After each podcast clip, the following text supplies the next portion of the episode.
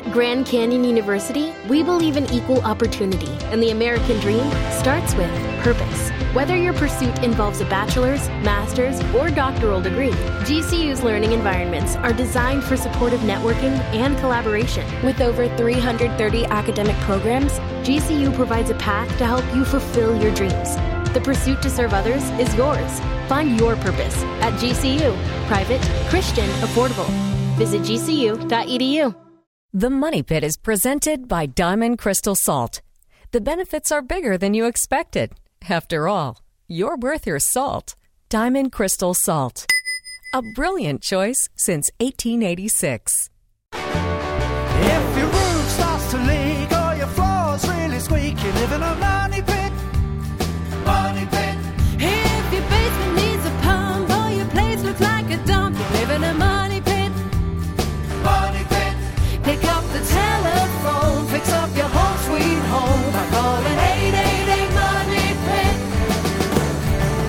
Coast to coast and floorboards to shingles. This is the Money Pit Home Improvement Radio Show. I'm Tom Kraeutler. And I'm Leslie Segrete. Standing by to help you with your home improvement projects. We want to solve your do it yourself dilemmas. We want to help you save money, be more energy efficient, and enjoy your home. So pick up the phone and help yourself first by calling us at 888 Money Pit, 888 666 3974. Well, we are knee deep now in fall season, so there's no time like the present to talk about all the ways you can save money and energy to heat your home all winter.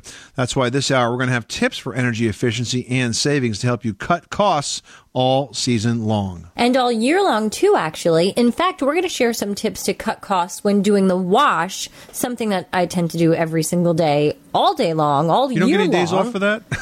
no, I feel like the laundry just builds up and builds up, and I'm always doing it. But guess what? You don't always need a high efficiency washing machine to get the most bang for your buck. Also ahead, we've got quick and easy and inexpensive ways to insulate and seal those gaps and cracks that let the cold, drafty air into your house. Plus, one caller that we talked to on the air this hour is going to win a $50 prize pack from Concrobium Mold Control so that you can get rid of unsightly mold for good without the bleach. So let's get to it. Give us a call right now at 1 888 Money Pit, 888 666 3974.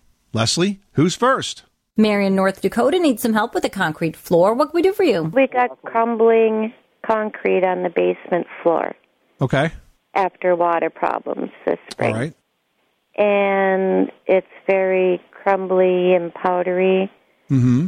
And uh, there are places on it that I'd like to paint if I could. Do you want to try to stabilize the deterioration of the concrete? Yeah, I was wondering if there's some kind of sealant that could be sprayed or poured on it. Yeah, absolutely. First of all, in terms of the water problem, um, is this a problem that happened after a heavy rainfall? Yeah. All right. So if you've got water that comes in after a heavy rainfall, I want to make sure we try to slow this down so it doesn't happen again. Adding sump pumps, things of that nature, is not going to stop this from happening again. What stops the heavy rainfall from getting in is outside looking at your gutters and your grading, making sure the downspouts are discharging away from the house, making sure your gutters are clean, making sure soil slopes away from the house. We've got extensive articles, actually several of them on uh, moneypit.com. Just search how to stop a leaking basement. It's the same advice. And we talk about the proper drainage improvements. So do that first. And then in terms of the concrete itself, you can use a patching compound. Quikrete has a patching compound product. You definitely want to use the patching compound because it's designed to stick to the old concrete. If you try to put new concrete over it, it's not going to stick. So the ready to use patching compounds are trowel applied, they're latex formula, so it's easy to clean up, but that will seal the old concrete. Then once that dries, then you can paint it. And what I would look for is an epoxy floor paint. Uh, the epoxy paints I like because they're they're a chemical cure. When you buy the floor paint, you get the paint in a gallon can that's about three quarters filled, and then a quart of hardener. You mix them together, stir them up, and then you apply the paint. Sometimes there is a, uh, an additive that goes in after the fact that gives you some texture to the floor, helps kind of hide the dirt. But patching it first, then adding an epoxy paint will have that looking like new in no time. Okay, so but the the name of the the sealant was called what? Quick Quikrete, Q U I K R E T E. It's Quick Quikrete Concrete Patching Compound. Good stuff. Mary, thanks so much for calling us at 888 Money Pit. Buck in Texas, you've got the money pit. How can we help you today? I was calling to ask a question about a built-up roof. Uh, about uh, 4,000 square foot. I was thinking about taking and putting a, uh, a coating on top of it. No insulation in the attic, and I was wanting to know if it really would actually defer the uh, heat uh, in the lower floor by putting a brilliant white roof coating on top. Well, those types of roof paints do have uh, UV reflectors in there, and they're designed to make the roof cooler. And certainly, it will be a heck of a lot cooler than the black roof that you're starting with. So, I think that that's probably a good idea in your situation, especially being in such a warm part of the country, Buck. Any uh, particular product brand that you can suggest going on top of tar? No, but make sure it's a roof paint. I mean, typically you use a fibrous aluminum paint for something like that. What you really want to look for is the UV reflectivity of it because the more UV it reflects, uh, the better the job it's going to do. And by the way, it will also extend the roof life as well because the cooler the roof is, uh, that means less of the oil is going to evaporate out of the asphalt and it'll last a lot longer. Okay, good. Buck, thanks so much for calling us at 888 Money Pit. Laura's up next with a lot of erosion going on at her money pit. Tell us what's going on. Our yard slopes downward um, from the front to the back, probably close to, well, it's a pretty good angle. I don't necessarily know it's 45 degrees. But when we have a hard rain, the rain comes off of the, the roadway and just like a river flows down the back to the back corner of the house. Okay. And I mean, we're seeing trees like the roots. I mean, real bad erosion. And I was wondering, what's the best type of, uh, I guess, I don't know, like a retaining type wall, or is it is a, a flower bed, you know, like a large flower bed, something to stop the flowing, or just like a natural, like if we put bushes down, what's the best? Would you suggest to stay out that erosion to, to stop? Well, the best thing to do is to interrupt that flow by catching the runoff and running it around the house. And an easy way to do that is with something called a curtain drain. Now, a curtain drain is dug into that sloped area at some point, and I can't tell you where. It depends on how the soil is sloped and, and shaped that makes the most sense. But basically, think of it this way it's a trench that you would dig in front of the house where all the water is collecting. Uh-huh. And that trench uh, in it, you would lay a perforated pipe, and the idea is that the trench has about four inches of stone. Then it's got a pipe. Stone continues to move up around the pipe, and then a little more stone on top. And you put a piece of filter cloth, and then you landscape over it or, or, put dirt and grass over it so you don't see it when it's done.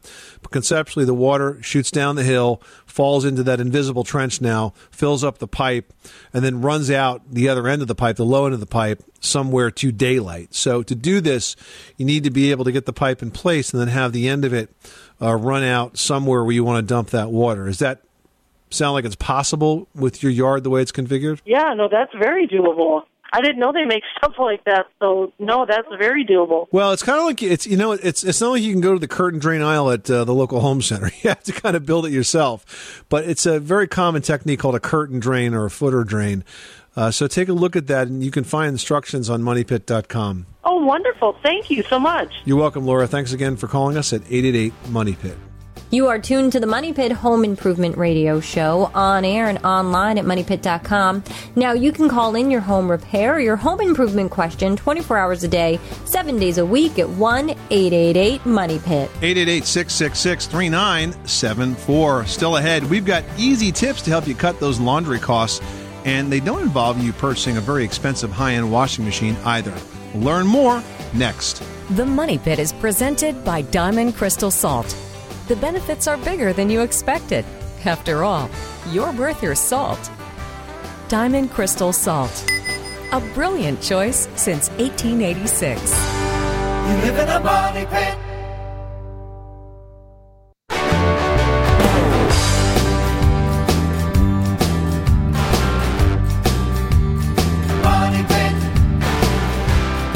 Pit is brought to you by the new Chamberlain MyQ Garage. When you forget, it alerts your smartphone so you can close your garage door from anywhere on most garage door openers. Coming soon. For more information, go to chamberlain.com.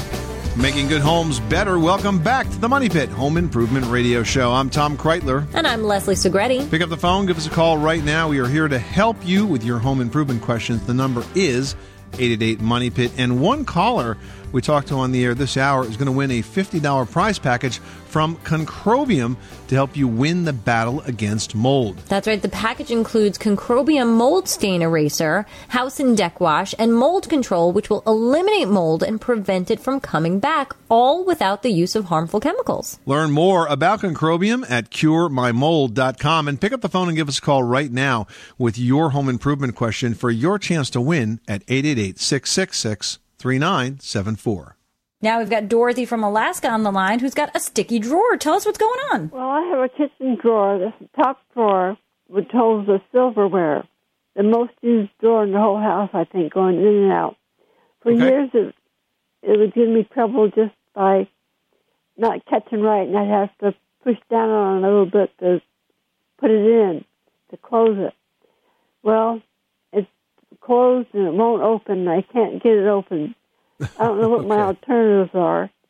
Nobody's strong enough to pull it open. It, even if they did, I think they'd break it. Okay, so um, how old are these cabinets? Oh, they're old. They're 35 years old. Okay, do you have any other drawers in the kitchen that are the same size as the kitchen drawer? Oh, I think so. What you might want to think about doing is if you have other drawers in the kitchen that are the same size as the kitchen drawer, you might want to think about replacing the kitchen drawer with one of those less used drawers because it sounds to me like some of the hardware is worn out.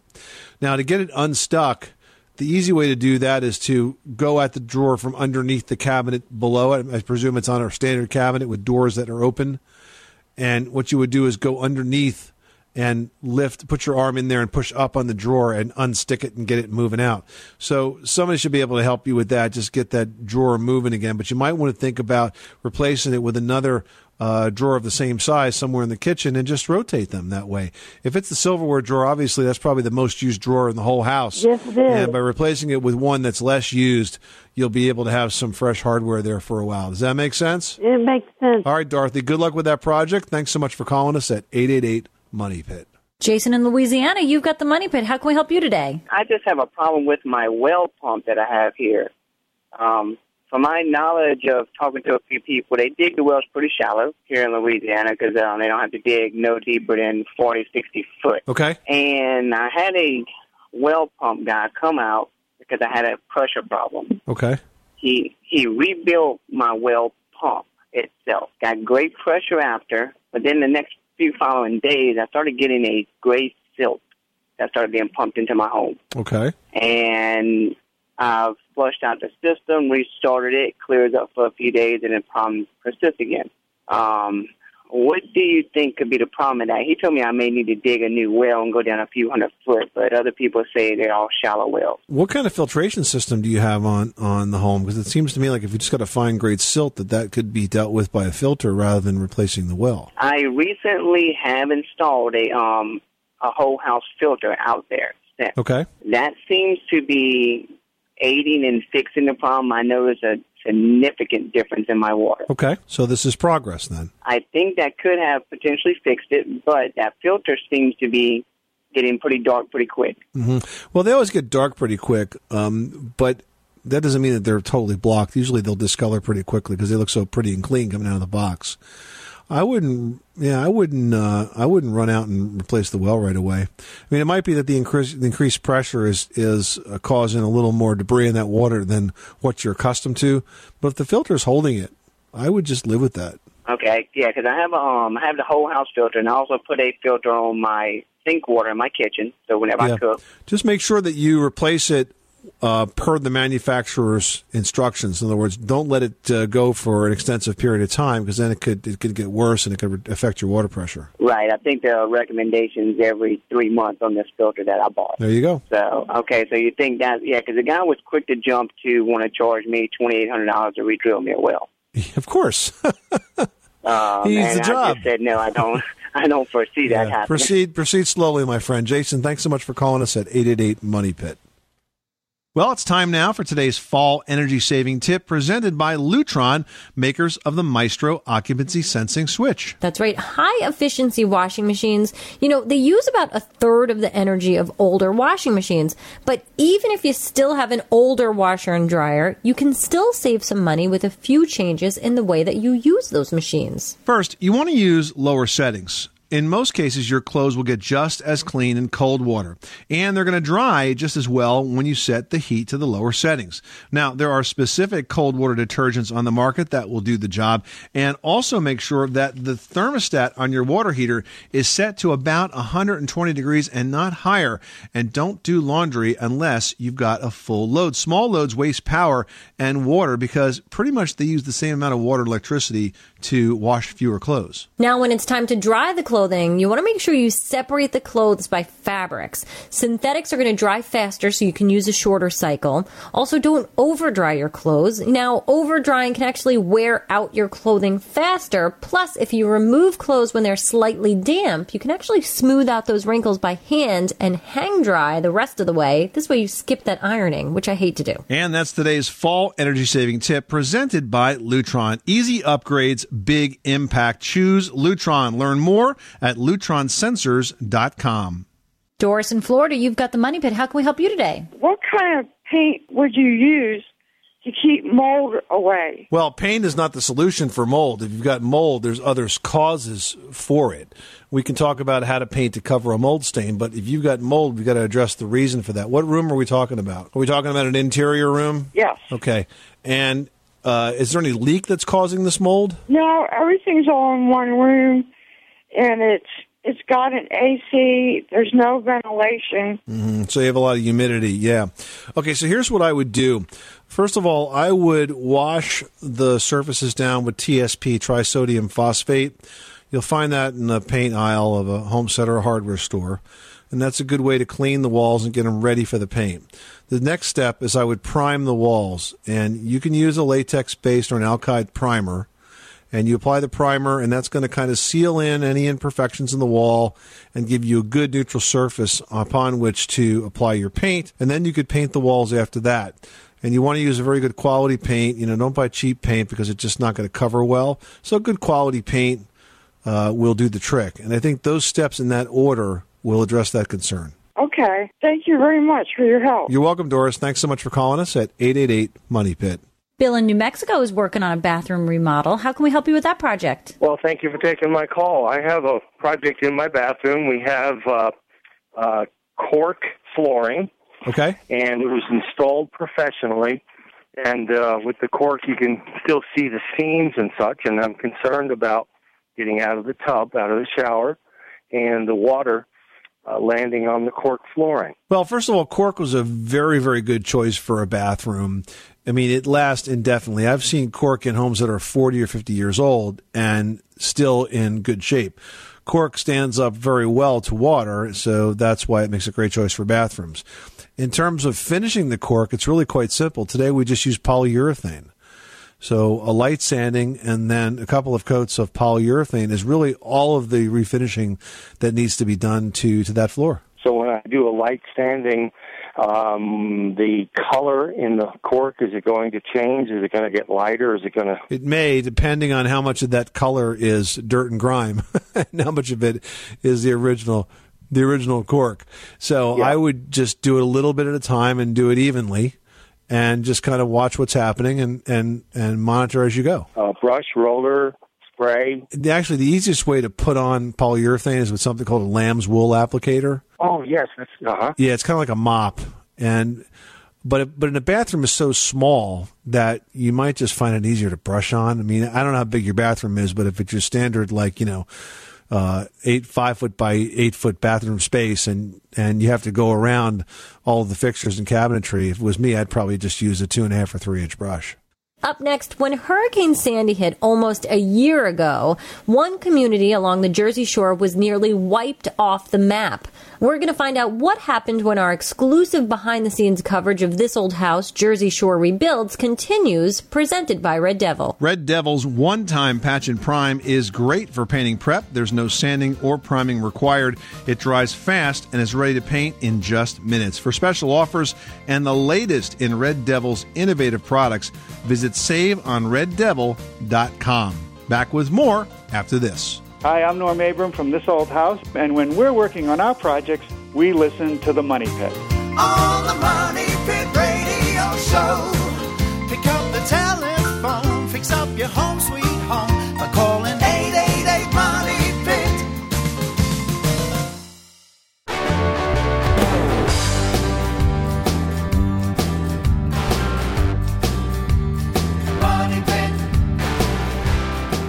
The Money Pit is presented by Owens Corning and the Home Depot. Insulate right from the start for a lifetime of comfort and savings. What's your insulation project? Learn more. Visit homedepot.owenscorning.com today.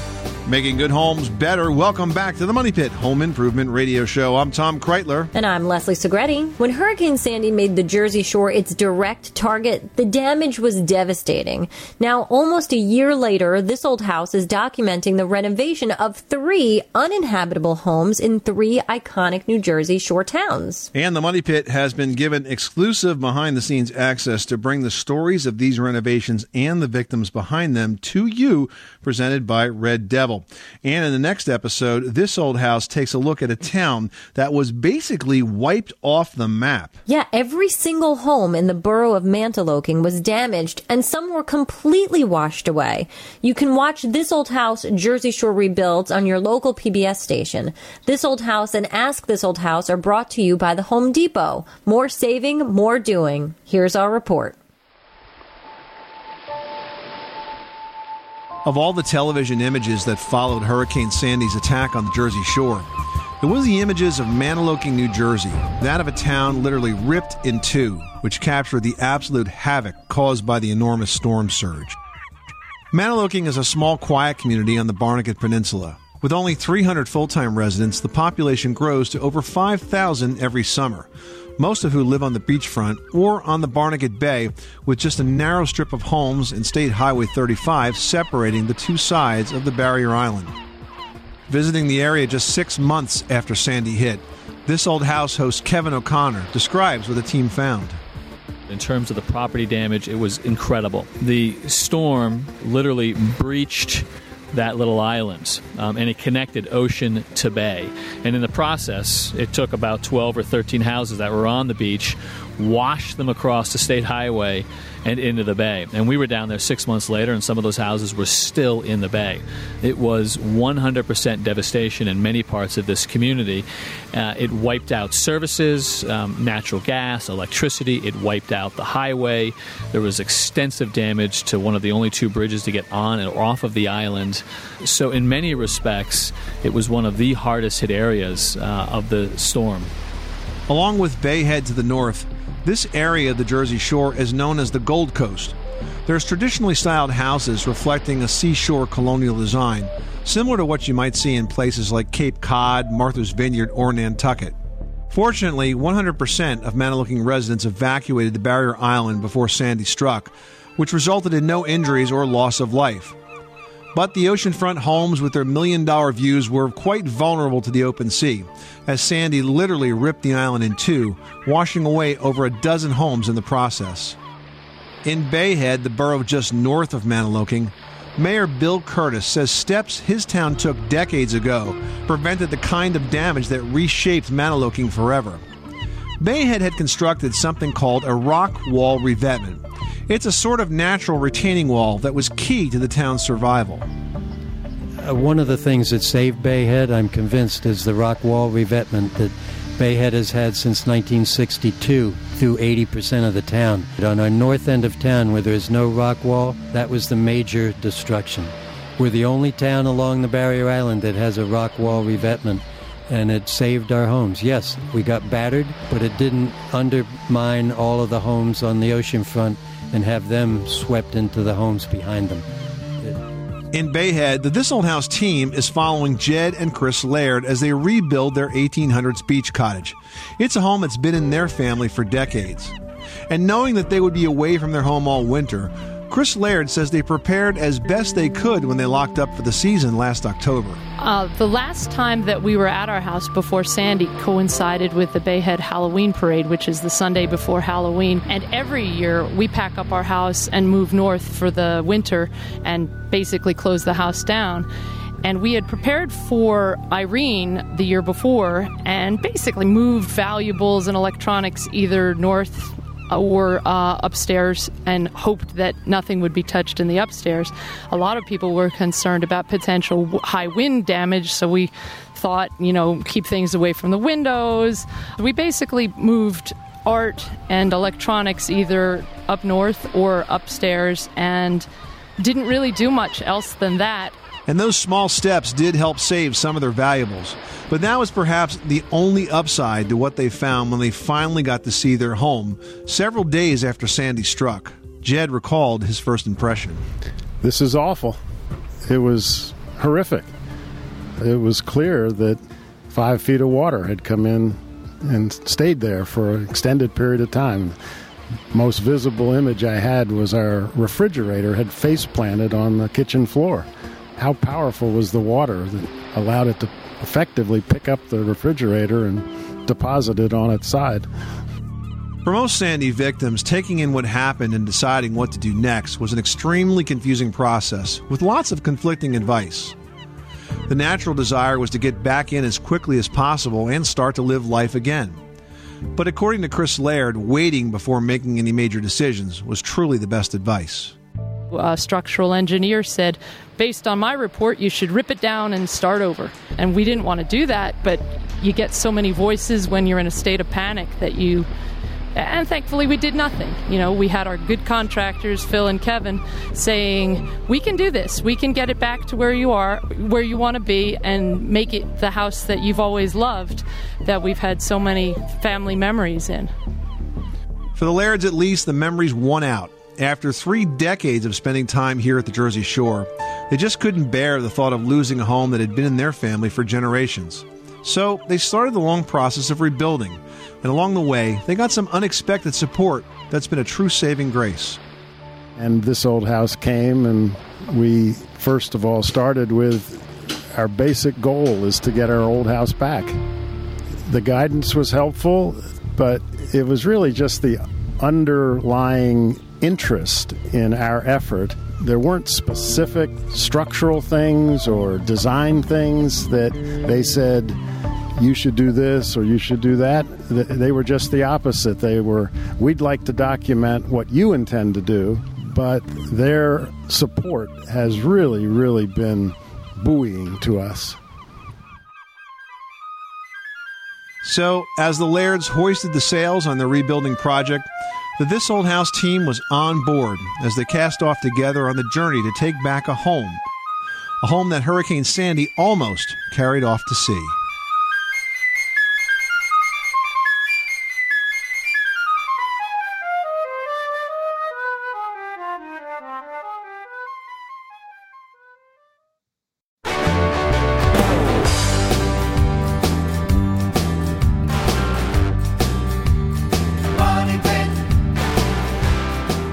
Money Pit is brought to you by Lutron's new Maestro occupancy sensing switch. Never ask, who left the lights on again? Starting at around $20, this motion sensing light switch turns the lights on automatically when you walk into a room and off when you leave and works with all types of light bulbs. Learn more at lutronsensors.com. Making good homes better. Welcome back to the Money Pit Home Improvement Radio Show. I'm Tom Kraeutler. And I'm Leslie Segrete, and the number here is 888 Money Pit.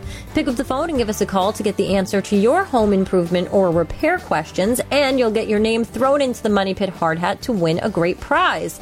This hour, we're giving away $50 worth of Concrobium products.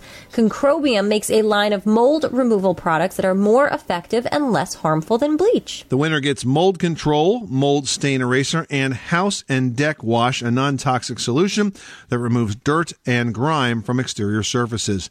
You can visit curemymold.com to learn more about these great Concrobium products and give us a call right now for the answer to your home improvement question at 1 888 Money Pit. Wouldn't it be nice to contribute to sustainability and save money on your energy bills? Well, in honor of October's Energy Awareness Month, here are some do it yourself home energy upgrades to help you do just that, presented by Plastics Make It Possible. Now, first up, one simple solution to uh, cut some of those drafts is to install plastic film on your windows. It's really easy to apply and it slows the summer heat from getting into your house and also the winter heat from getting out, as well as the cold air from the outside from getting in. Now, the way this works is the plastic sheeting is glued with a double sided tape to the inside of the window. And then you use a hair dryer to shrink it. And by shrinking it, it gets really taut and very, very clear. So if it's done well, it's really hard to see that it's actually in place. And it's a great way to stop those drafts. Now, another simple way to improve your home's energy efficiency is to use a can of insulating foam sealant to fill those large gaps around old window frames or doors. You can also use plastic caulks to fill smaller gaps and air leaks around pipes and sockets and hose bibs, and add plastic weather stripping around your windows and door frames to stop that unwanted air movement. And finally, let's talk about those lights, outlets, and switches. A lot of times you get drafts that come through in those areas.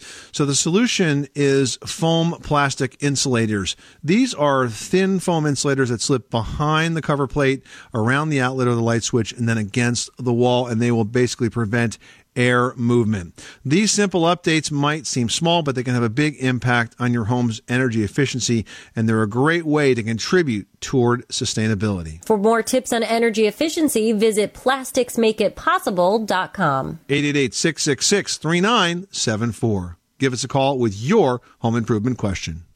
Now, Libby from Missouri is on the line and has some issues with a hardwood floor. Tell us what's going on at your money pit. I really think my hardwood floors need to be redone. They're very faded. Okay. Where there's traffic and a lot of gaps, and uh, that house is about 60 years old. It's very noisy, lots of you know just wear and scratches, and I'm trying to decide whether I should just you know not try to you know redo them and or or maybe there's something that I can do to them to make them look better without totally refinishing them. I don't know. Do you have any suggestions? Well, sure, Libby. Let me ask you about the condition of the floors. You said that they're scratched, but are the scratches just in the finish, or are they sort of deep scratches in the wood boards themselves? No, they're not deep scratches. Just from you know, like uh, just everyday wear mostly. They're in they're in really good shape. Like one room that's not used very much is in I mean, excellent condition. Looks almost brand new. But the other, there's, it's just you know normal, everyday kind of wear. All right, so here's what you can do, Libby. You don't have to belt sand the floors, which is the way when you totally refinish them, you take all the old finish off and you grind down, you know, an eighth of an inch of material. You don't have to do that. What you can do is you could just lightly sand the upper surface of the finish and then put another layer or two of urethane over that. The best way to do that is with a floor buffer and a sanding screen. Now you can go to a tool rental place and you can rent a floor buffer and then you can purchase sanding screens which are these screens that are about uh, 18 inches in diameter. Looks kind of like window screen material but it's abrasive. And there's two sides to it so you can use one side flip it over then use the other side. And you position it underneath the floor buffer and as you use the buffer in the room it lightly abrades the surface of the old floor. That takes out the dirt, the grime. It takes off uh, some of the old, old, any old wax, that kind of stuff, and it'll start to take out the scratches. And that kind of evens it out and cleans it up. Then you vacuum it or damp mop, get all that dust up, and then you can apply uh, two layers of urethane. Now, I'll give you a trick of the trade. The first layer should be a high gloss because the glossy urethane is, is harder than satin. So put the first layer of high gloss and and maybe even a second layer of high gloss, but your last layer could be satin. And that will give you a nice, even, soft finish and still be as hard as possible. Well, okay. I will see if I can get someone to help me with that. All right. Well, good luck with that project. Thanks so much for calling us at 888 Money Pit. Still ahead, more ideas how to insulate your home for the winter, including how to keep your floors warm. So stick around. Hey, hey, hey.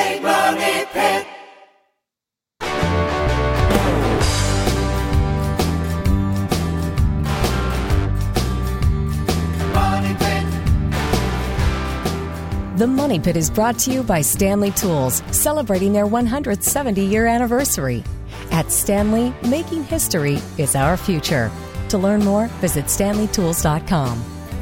Where home solutions live. This is the Money Pit Home Improvement Radio Show. I'm Tom Kraeutler. And I'm Leslie Segrete. Standing by to help you solve your do it yourself dilemmas. We'd love to take your questions about home improvement, home repair, home decor, and home maintenance. 888 666 3974. Hey, have you guys liked us on Facebook yet? We would love if you would do just that because we will give you instant access to great prizes, lots of giveaways, bonus tips, and behind the scene pics. Check it all out on Facebook at facebook.com slash the money pit. All right, and while you're online, head on over to moneypit.com. And you can post your question in the community section, just like Rob from North Carolina did, who writes, What are the best insulation options to keep a tile floor warm when installed over a crawl space? Would a reflective blanket staple to the joist make any difference? What about the new spray on insulation? Are there any fire concerns with that type? So many questions. Well, listen, we want to keep you warm here, Rob. So let's let's start with the simple stuff first. The simplest thing that you can do in that crawl space is to insulate it with fiberglass. I mean, that's something you can do yourself. You can do it in just a few hours. If you buy the right appropriately sized fiberglass bats, which means if your floors are 24 inches on center, you buy the 22 inch bats. If they're 16 inch on center, you buy the 15 inch bats, and so on.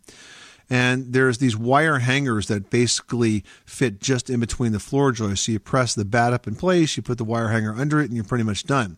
That in and of itself will make a major difference.